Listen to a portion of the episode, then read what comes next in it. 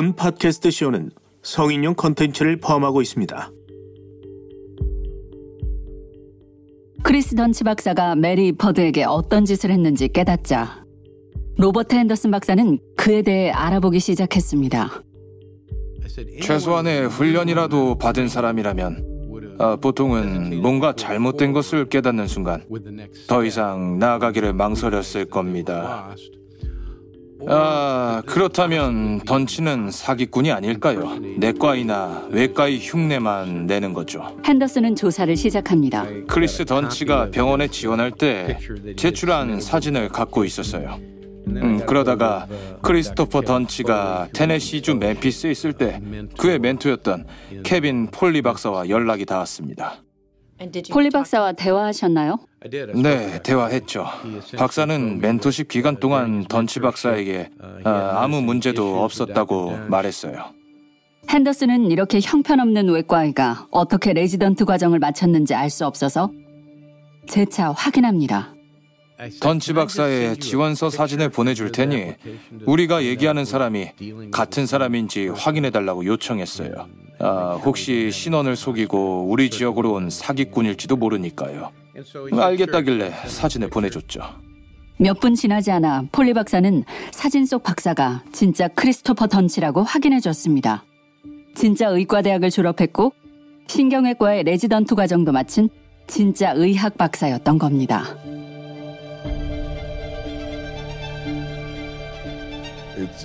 정말 믿기지가 않아요.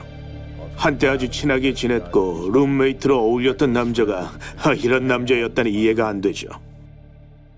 쿠퍼 베일리는 크리스가 멤피스에서 대학을 끝마칠 당시 룸메이트였죠. 그는 크리스 던치를 똑똑하고 의욕이 넘치며 살짝 덤벙대던 친구로 기억합니다. 아주 몸 좋은 운동선수였고 어, 여자들에게 인기 많은 잘생긴 친구였어요. 공부도 잘하는 친구였고 뭐랄까 한마디로 말하자면 전형적인 미국 남자였죠. 던치가 진짜 의사라는 걸 믿지 못하는 핸더슨 박사와 달리 쿠퍼 베일리처럼 던치를 오래 알아온 사람들은 이후 변해버린 의사 던치의 모습을 믿지 못했습니다. 뉴스 미디어에 나오는 모습을 보면 던치는 죽음의 손이라고 불리죠. 맞습니다. 던치는 죽음의 손이 됐어요. 하지만 전 죽음의 손은 모릅니다. 제가 아는 건 크리스 던치뿐이죠.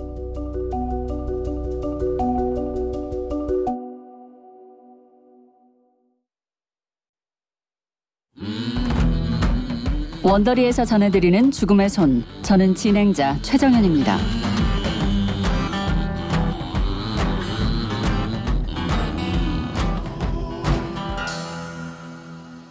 오늘은 제2화 크리스와 젤입니다.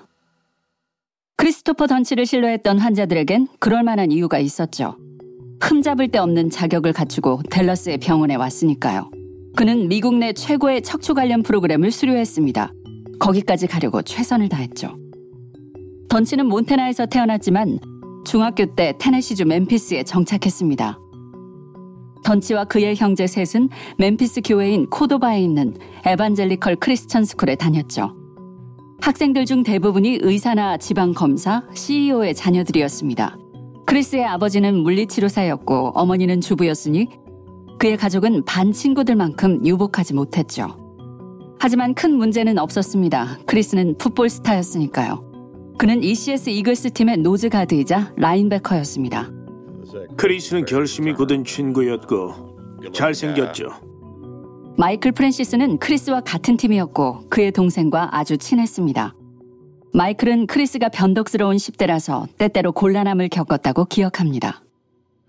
한 번은 테네시주에서 1위인 브렌트우드 아카데미랑 경기를 하게 됐어요. 아, 그의 첫 경기였고 우리가 주에서 상위권을 차지해야 하는 뭐 그런 상황이었죠. 아마 금요일 오후였을 거예요. 팀은 크리스의 집에 모여 그날 저녁 경기를 준비 중이었죠. 그날따라 크리스가 음, 잔뜩 흥분해 있었다고 해야 할지 정신이 팔렸다고 해야 할지 아무튼 펄펄 날뛰며 소리를 질렀어요. 혼잣말처럼요. 어... 흥분 상태를 유지하려고요. 그때 크리스 아버지가 들어왔는데 당시엔 아저씨가 저희보다 덩치가 훨씬 크셨거든요. 과거 풋볼 선수셨고 선교사도 하셨고 하, 건방진 소리는 누가 하든 절대 참지 않으셨죠. 근데 크리스가 입을 함부로 놀리니까 머리채를 잡으시더니 8cm 가까이 들어 올리시더군요. 크리스의 아버지는 엄했지만 가족에게 아주 헌신했다고 합니다. 이름을 밝히지 않은 또 다른 팀원은 크리스를 이렇게 기억하죠. 아, 싸움꾼 스타일은 아니었어요. 아, 승부욕은 넘쳤지만요. 음, 뭔가에 대해 진심으로 화내거나 펄펄 뛰는 건 본 기억이 없어요. 그냥 오히려 어, 목표를 하나 세우고 아, 그 목표만 보면서 어떻게든 해내려고 애쓰는 사람이었죠. 몇 번이나 들었던 말입니다.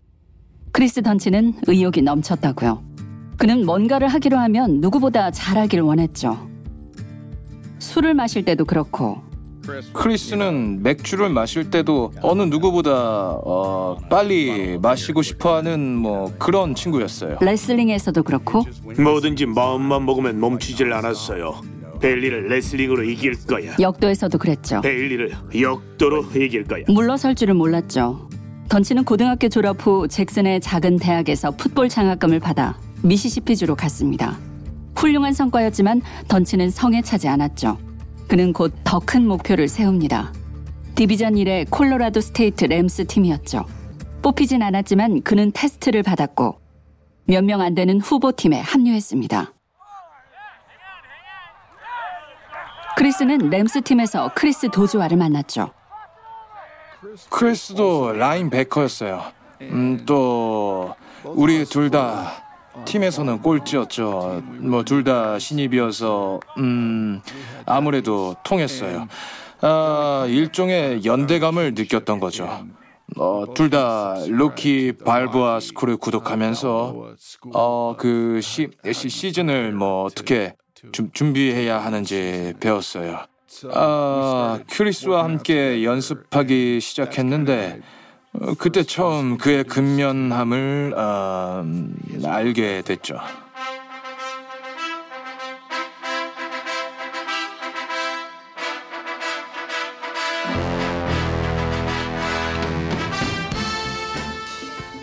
로키 4는 오로지 운동하는 장면뿐이지만 한 남자가 온갖 노력을 기울여 장애물을 극복한다는 게 메시지죠.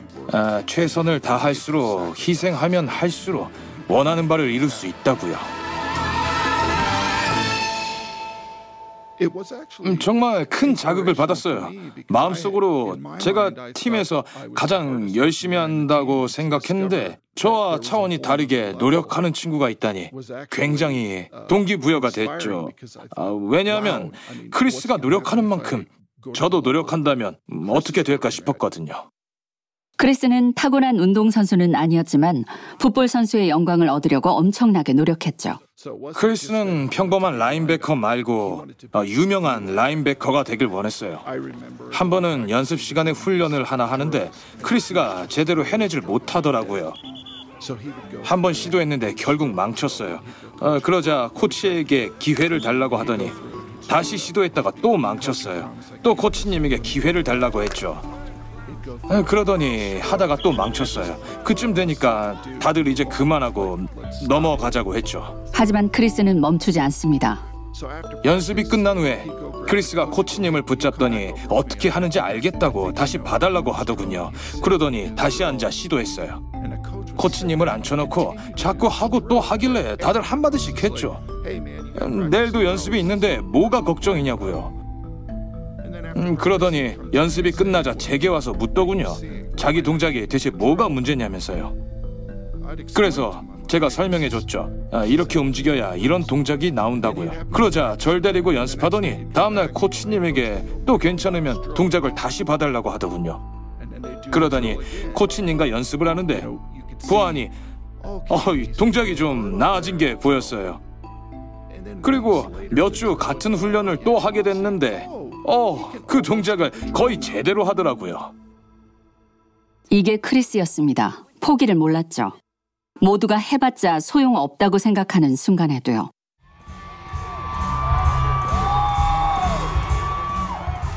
두 사람은 어느 여름 레드록스 원형 극장에서 콘서트 보안을 함께 맡았습니다. 어느 오후 던치가 전화해 저녁에 일을 어떻게 갈지 물었고 이어서 말 안 듣는 만취 팬들과 싸움이 나면 어떻게 해야 할지 대화하기 시작했죠. 던치는 자신이 스킬 좋은 레슬러니까 걱정 말라고 말했습니다.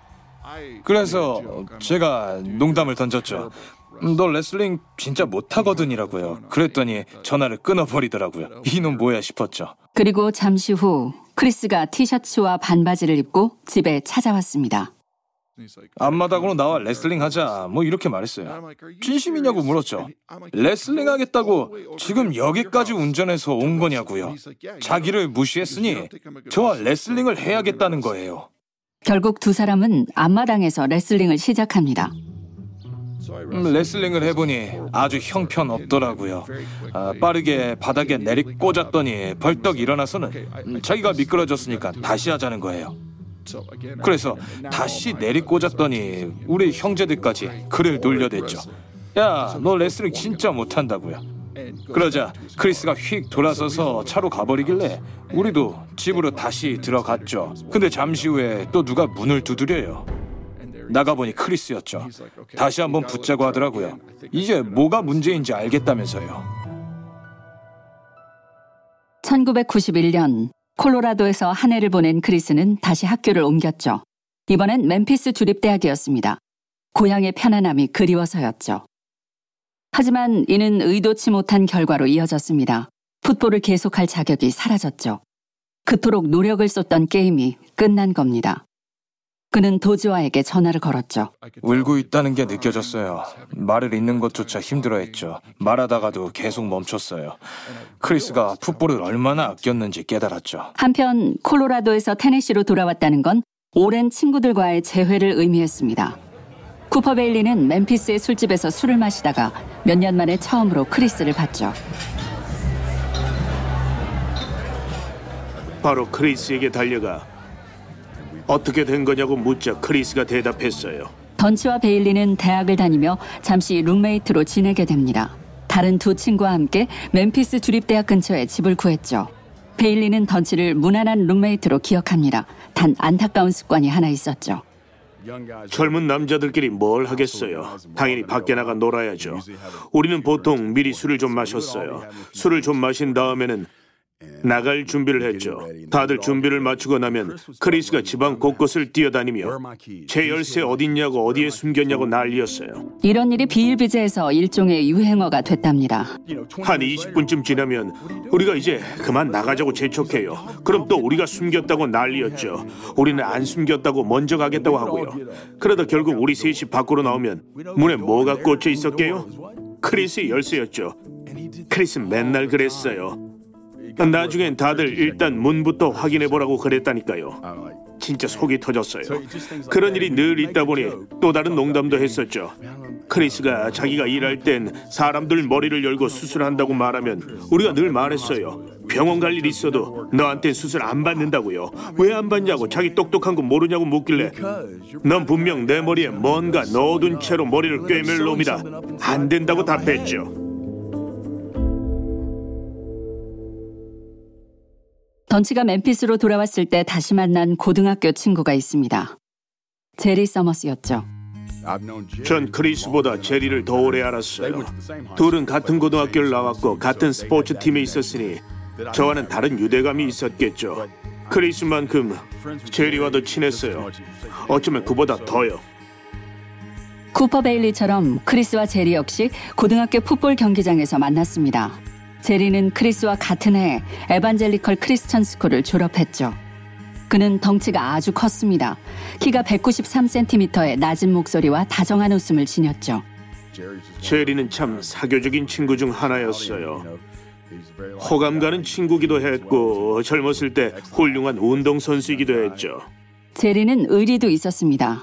2학년 때 크리스가 다른 친구와 싸우다가 크게 지고 있자 결국 제리가 참지 못하고 나섰죠. 크리스를 지키려고 뛰어들었습니다. 던치는 대학과 풋볼을 뒤로 하고 새로운 열정에 전념하기 시작했습니다. 의과대학이었죠. 1995년 던치는 테네시 대학교에서 공부를 시작합니다. 그때쯤 크리스 도주와는 던치와 연락이 끊겼지만 던치의 형제를 통해 소식을 전해 들었죠. 크리스가 신경 외과의를 준비 중이라고 들었어요. 뇌 외과의가 된다길래 이젠 그걸 원하는구나 싶었죠. linebacker가 되길 원했던 것처럼요. 크리스는 테네시 대학교 신경외과의 레지던트 내에서 떠오르는 샛별이 됩니다. 그가 일하던 연구실에선 악성 뇌종양에 도움을 줄 줄기세포를 연구 중이었는데 크리스는 이 줄기세포를 다른 목적에 사용할 수 있겠다고 생각했죠. 등 통증으로 고통받는 사람들의 손상된 디스크를 재생하는 겁니다. 그는 다른 두 과학자와 함께 이 새로운 디스크 줄기세포 기술에 대해 특허를 냈죠. 또 투자자에게 받은 돈으로 지도 교수들과 함께 회사까지 세웠습니다. 아직 외과의 훈련을 받는 도중에 말이죠. 크리스가 레지던트 과정을 밟는 동안 그와 제리 서머스는 거의 매일 어울렸습니다. 이들과 친했던 제니퍼 밀러는 언제나 크리스의 집에 모여 술을 마셨다고 회상하죠. 밀러가 하루를 떠올립니다. 그날은 크리스가 하얀 의사 가운을 입고 있었어요. 크리스토퍼 던치 의학 박사라고 쓰여 있길래 맙소사 생각보다 똑똑한 친구잖아라고 생각했죠. 크리스가 연구실 일에 온 정신을 쏟는 동안 제리가 늘 그를 챙기곤 했습니다. 크리스의 방향 감각은 최악이었고 언제나 길을 잃었죠. 돈 계산도 엉망이었습니다. 제리는 늘 둘은 워낙 오래 친했기 때문에 크리스가 뭘 원하는지 제리가 늘 알았어요. 제리는 자기 일을 하면서 크리스를 도운 건가요? 아니요. 크리스는 제리가 자기를 위해서만 일하길 원했어요. 레지던트 과정을 마친 크리스는 일을 찾기 시작합니다. 테네시 대학교에 있는 그의 지도 교수에게 델러스의 한 병원이 연락을 해와서 크리스가 실제로 이력서 내용만큼 훌륭한지 확인을 요청했습니다. 지도 교수는 그동안 가르친 신경외과 의 중 최고에 속하며 똑똑하다고 답했죠. 지도 교수 중 하나의 추천서 내용을 보시죠. 크리스는 대단히 명석하며 내가 만나본 사람 중 가장 노력하는 사람입니다. 크리스는 델러스로 와서 신경외과의로 일하는 대가로 선불 60만 달러와 고급 호텔 스위트룸에서의 숙박까지 제안받았지만 그는 제리 없이 텍사스를 떠날 수 없었죠. 전 여기 있었고 크리스는 델러스로 옮기려면 도움이 필요했어요. 여기 있던 연구실 문을 닫은 크리스는 함께 델러스로 가서 자리 잡는 걸 도와달라면서 자기가 병원을 세우는 걸 도우며 함께 일하자고 제안했죠. 당신은 델러스에서 어떤 일을 하셨나요? 아, 크리스를 위해 했던 일을 예로 들어주세요. 아, 그의 클리닉을 홍보하고 광고하고 아, 클리닉 개업에 필요한 자재를 구매했습니다. 크리스가 당신에게 많이 의지했나요? 네, 가끔 그랬죠. 크리스와 제리는 떠날 준비를 할 동안 만나는 여자가 생겼습니다. 크리스는 웬디 영이라는 여자와 만나고 있었는데 그녀가 임신하면서 함께 델러스로 가게 됐죠. 그리고 제리는 제니퍼 밀러에게 자기 감정을 고백했습니다. 제리가 크리스와 함께 델러스로 간다고 말할 때마다 슬퍼지곤 했어요. 왜 제가 감정적으로 구는지 고민했죠. 아, 제리가 떠난다고요. 정말 깜짝 놀랐어요. 어, 몇 주 후 제리가 제게 사랑한다고 했을 때요. 전 우와라고만 말했고 제리는 그게 네 대답이야? 라고 물었어요. 전 뭐라고 해야 할지 모르겠다고 답했죠. 24시간 동안 고민했어요. 그리곤 답했죠. 좋아, 우리 한번 연애하자. 해보진 뭐. 타이밍은 썩 좋지 않았지만 제리는 크리스와 떠났습니다. 두 사람은 크리스의 척추수술 병원을 세우려고 함께 준비했죠. 병원에선 마케터를 고용해 크리스의 이름을 알렸고 다른 의사들이 환자들에게 크리스를 척추의로 추천하도록 의사들끼리 만남도 주선했죠. 제리는 의사들에게 홍보용품을 돌려 새 신경외과의가 왔다고 알렸습니다.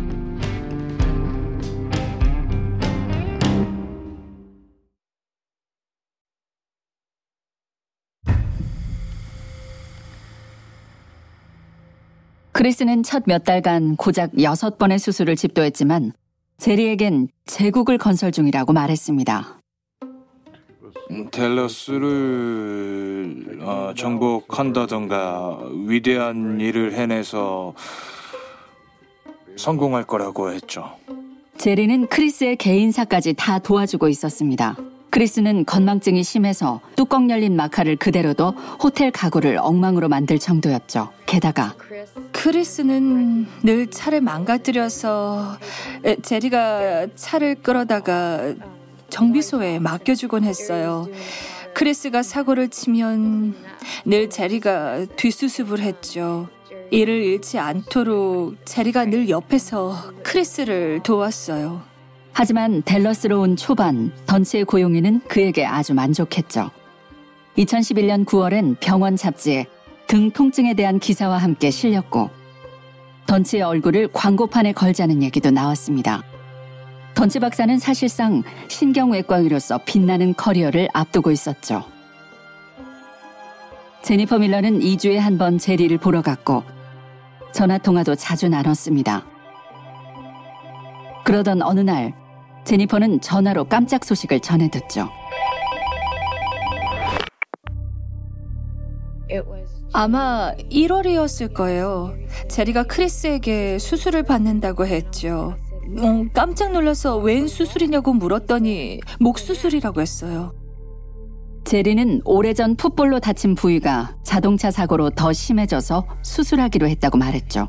수술에 대해 부정적인 말은 하기 싫었지만 괜찮겠어? 라고 물었어요. 그게 제 반응이었죠. 그는 괜찮다고 했죠. 그럼 알겠다고 대답했어요. 수술 스케줄을 알려주면 찾아가서 도와주겠다고 했고요. 제니퍼는 수술 전날 왔고 제리가 태우러 왔습니다. 공항에서 차에 탔더니 제리가 저녁을 먹자길래 그러자고 했어요. 뭐 먹고 싶냐길래 모르겠다니까 스테이크를 먹자고 하더군요. 저녁을 먹으러 간 두 사람은 바에 앉아 멤피스 대학 야구팀이 서던 미시시피와 경기하는 걸 봤죠. 둘은 9시쯤 크리스의 집으로 돌아왔습니다. 제니퍼와 크리스는 부엌에 서서 제리의 수술에 대해 대화했죠. 크리스가 제게 어, MRI를 보고 싶냐고 물었어요. 내일 뭘 할 건지 보여주겠다고요. 그래서 보겠다고 했죠. 크리스는 나가서 MRI 필름을 가져오더니 어, 부엌 불빛에 대고 비추면서 이렇게 말했어요. 바로 여기가 이렇게 튀어나와 있어. 내가 내일 열어서 여기를 고쳐줄 거야. 목 디스크거든. 아, 이러길래 아주 간단하네. 보여줘서 고마워 라고 말했죠. 다음 날 아침 제니퍼는 제리가 일어났는지 보러 갔습니다. 불이 다 꺼져 있고 깜깜했어요.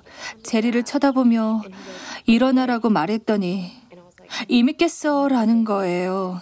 세상에 음, 잠을 자긴 한 걸까 생각했어요.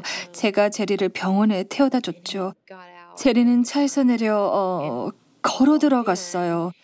우리는 가볍게 키스를 나눴죠. 제리가 사랑한다길래 저도 사랑한다고 답했고요. 두 시간 있다 보자고 했죠. 제니퍼는 집으로 돌아온 다음 크리스를 병원에 태워다 줬습니다. 다시 집으로 돌아왔는데 아무래도 기분이 영 찝찝했어요. 제니퍼와 크리스의 여자친구 wendy는 기다리는 동안 점심을 먹었습니다. 점심을 먹는데 제리 어머니에게 전화가 왔어요.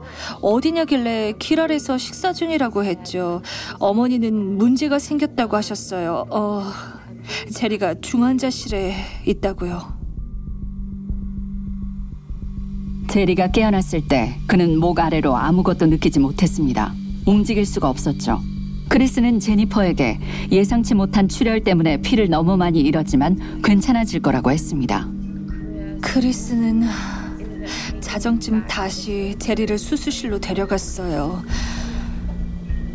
어, 전 한밤중에 집으로 돌아갔죠. 아마 10시쯤에요. 크리스가 설명하길 제리의 척수에서 붓기가 안 빠진다면서 어, 어, 자기가 압력을 완화할 거라고 했어요. 던치가 옳았습니다. 제리의 척수에 압력이 가해졌죠. 던치는 수술 도중 제리의 혈관을 망가뜨렸습니다. 또 출혈을 막기 위해 젤폼이라는 물질로 공간을 메웠죠. 문제는 너무 많이 써서 제리의 척추가 짓눌렸다는 겁니다. 게다가 뼈를 너무 많이 제거해서 제리의 머리가 몸에 단단히 고정되지도 못했죠. 다른 의사가 제리를 도우려고 나섰지만 이미 너무 늦어버렸습니다. 크리스는 제리 어머니와 통화하면서 제리에게 합병증이 있지만 일주일이면 괜찮아진다고 했습니다. 크리스가 병실에 들어오면 제리는 늘 크리스를 차분하게 대했어요. 차분하게 굴었고 절대 소리 지르거나 하지 않았죠. 크리스는 매번 일시적인 문제일 뿐이라고 말했고요. 붓기가 가라앉을 거니까 기다리면 된다고 했죠. 제리의 중환자실 간호사는 나중에 크리스가 제리의 병실에 들어올 때마다 지나치게 무관심했다고 말하며 제리에게 상황도 설명하지 않았다고 했죠. 제리는 계속 간호사에게 뭔가 잘못됐다는 걸 안다고 말했습니다. 이때쯤엔 제리가 회복하지 못할 거라는 게 좀 분명해졌나요? 아, 아니요. 전 계속 믿었어요. 전 정말 일시적인 문제라고 계속 믿었다고요. 전, 어, 병원에 있다가 낮에도 크리스의 집에 갔고, 저녁 때도 가서 웬디랑 크리스랑 저녁을 먹었어요. 웬디가 저녁을 만들면 함께 앉아서 저녁을 먹으며 이런저런 얘기를 나눴죠. 수술에 대해서도 당연히 얘기했고 제리가 곧 나을 거라고도 말했어요. 침대에 누워있던 제리는 처음엔 화가 나다가 곧 우울해졌고 때론 울기도 했죠. 그는 크리스에게 속고 있다고 느꼈습니다. 제리는 죽여달라고 했어요. 죽고 싶다는 말만 반복했죠.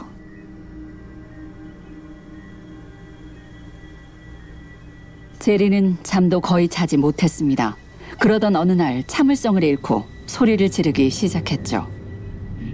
제리는 간호사 몇 명과 함께 있었는데 저 여자 때문이라면서 어, 우리가 수술 전날에 약을 10g이나 피우면서 난잡하게 놀았다고 소리쳤어요. 제니퍼는 제리의 외과의이자 친구인 크리스를 호출해서 말했습니다. 제리가 뭔가 잘못됐다고 말했죠. 그날 그 사건, 제리가 수술 전날 던치와 함께 약을 했다고 소리 지른 사건은 이후에도 반복됩니다. 하지만 선서를 하고 증언해야 하는 순간이 오자 제리는 크리스의 관심을 끌려고 말을 지어냈다고 말했죠. 답을 원했을 뿐이라고요. 아, 그날 눈을 막 떴는데 음, 크리스를 봐야겠더군요. 그래서 음, 화가 난 나머지 병실에 오길 바라면서 소리를 질렀죠. 그래서 그런 말을 한 거예요. 그때 크리스가 약을 했다고 누군가에게 말했죠. 아, 뭐라고 했는지도 기억이 안 나요. 어, 그때 했던 말은 아, 그렇게 말하면 크리스가 내 병실로 쫓아오지 않을까 해서 했던 말이에요. 얼마 지나지 않아 제리 어머니가 델러스로 왔지만 그녀는 밀러와 멀어지기 시작했습니다. 곧 제니퍼에게 병실에 오지 말라고 했고 면허인 명단에서도 제외했죠. 그때는 아예 병원에 갈 수도 없었어요. 상처받은 밀러는 영문도 모른 채 테네시로 돌아갔습니다. 의사는 결국 제리 서머스에게 몸이 완전히 마비됐으며 앞으로 남은 평생을 요양원에서 보내야 할 거라고 말했죠. 크리스가 당신의 수술 결과에 대해 속상해하는 것 같았나요? 음, 아, 한 번도 못 봤습니다. 제리의 어머니는 회복을 위해 그를 멤피스로 데려왔습니다.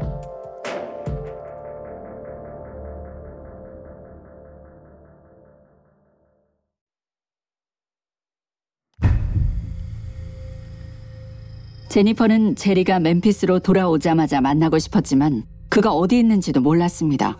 그렇게 5개월이 흘러갔죠. 제리가 돌아왔지만 제겐 비밀이었어요. 전 그가 어디에 있는지 아무것도 모르는 상황이었죠. 전 어, 제리를 잊고 나아가려고 했어요. 하지만 그의 친가 친척이 전화를 걸어 못 본 지도 오래되었고 제리가 잘 지내지도 못하니 그를 보러 오라고 하더군요. 제리의 방문을 열었을 때 밀러는 큰 충격을 받았습니다. 수술 전만 해도 제리는 덩치가 큰 사내였죠. 뼈와 가죽만 남아 있었어요. 어, 식사를 안 했거든요. 암튼 어, 제리를 만나러 병원에 갔는데 행복해했어요. 제리를 다시 본다니 기뻤죠. 신께 이렇게 기도한 게 기억나요. 어, 제발 제리를 다시 만나게 해주세요. 그를 돌봐주고 싶어요. 제니퍼가 도운 덕분에 제리는 요양원에 가지 않아도 됐습니다. 다음해 내내 제니퍼가 그를 돌봤죠.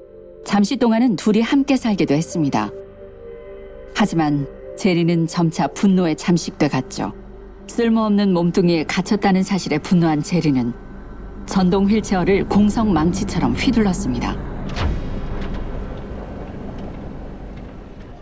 제리는 다시 먹기 시작해서 몸무게를 되찾았어요. 어, 음, 몸무게가 90kg에서 130kg 정도 나갔고 휠체어도 무게가 그 정도 되고 속도도 시간당 19km까지 나왔어요. 어, 그렇게 엄청난 힘을 유리나 금속이나 사람에게 휘둘렀죠.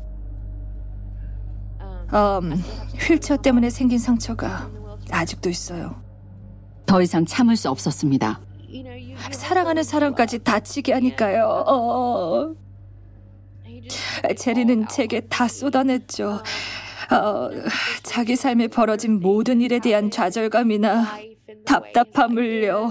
어, 음, 어, 사람들이 그를 실망시키고 그를 보러 오지 않는 것도요. 제리는 크게 분노했어요. 현재 제니퍼 밀러와 제리 서머스는 만나지 않습니다. 두 사람은 감정의 지옥 속에 살고 있죠. 떨어져 있어서 고통스럽지만 함께 할 때 더 고통스러우니까요. 제 친구가 최근에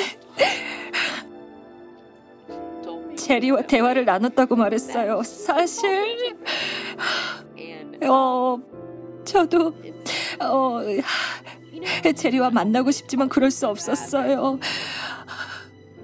왜냐하면 우리는 아, 저도 모르겠어요. 제리는 크리스에 대해 말하길 싫어합니다. 몇 년 후 지방 검사가 그의 경험을 물어봤을 때도 그는 힘들게 입을 열었죠. 어떤 것들이 가장 그립습니까? 음, 어, 음, 전부 다 그립죠. 이제 재미있는 게 없으니까요. 최근엔 크리스에 대해 어떻게 생각하세요? 아, 전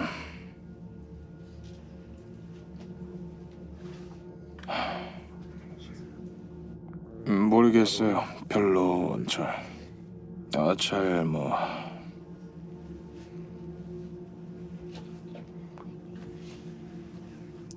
그에 대해 얘기하기 힘드신가요? 네.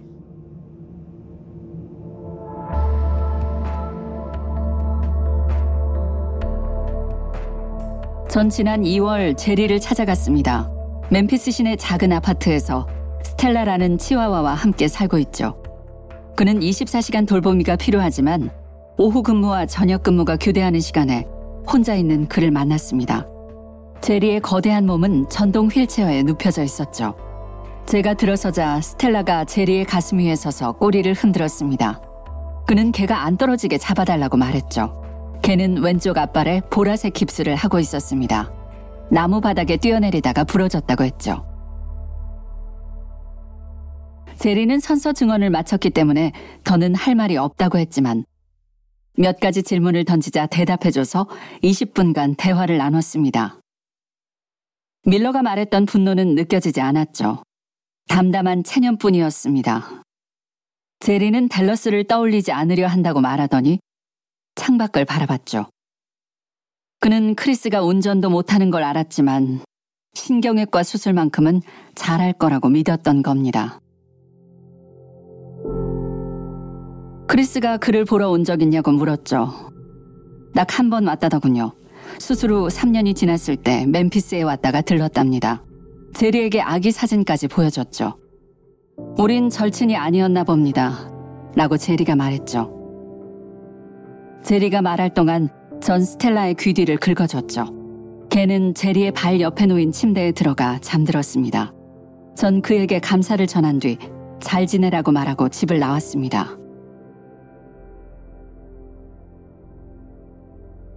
던치와 콜로라도 주에서 만났던 친구 크리스 도즈와는 몇 년 후에야 던치의 외과의 커리어가 심각하게 망가졌다는 걸 알게 됐습니다. 처음엔 자신이 알던 크리스가 사람을 다치게 하고 가장 친한 친구마저 다치게 했다는 사실을 인정하느라 어려움을 겪었죠.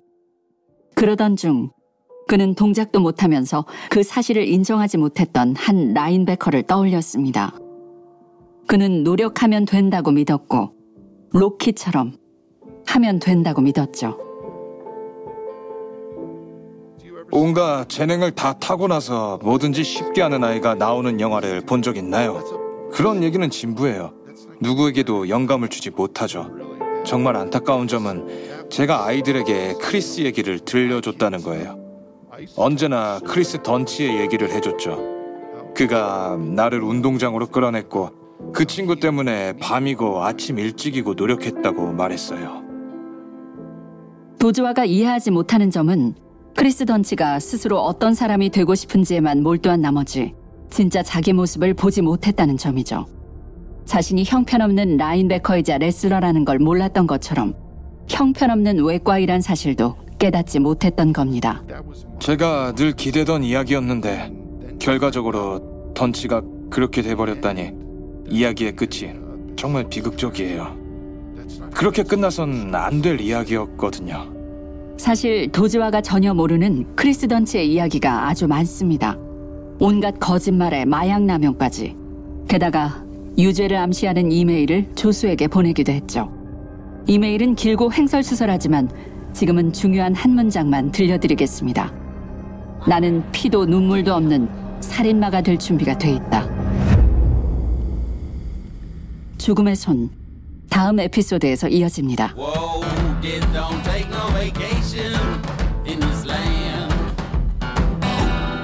원더리에서 죽음의 손 6편 중 제2편을 전해드렸습니다. 델러스에서 의료과실 희생자를 33명이나 발생시킨 의료 체계를 꼬집는 시리즈죠. 본 방송을 알리고 싶으시면 별 5개와 구독 권유를 부탁드립니다. 본 방송은 원더리닷컴뿐만 아니라 애플 팟캐스트, 팟빵, 캐스트박스 또는 여러분의 팟캐스트 앱에서 청취하실 수 있습니다. 스마트폰으로 청취 중이시라면 쇼 표지를 두드리거나 옆으로 넘겨주세요. 에피소드 내용과 미처 듣지 못한 정보를 확인하실 수 있습니다. 스폰서 광고도 보실 수 있습니다. 스폰서들을 지지해 주시면 저희 방송에 큰 힘이 됩니다. 감사합니다.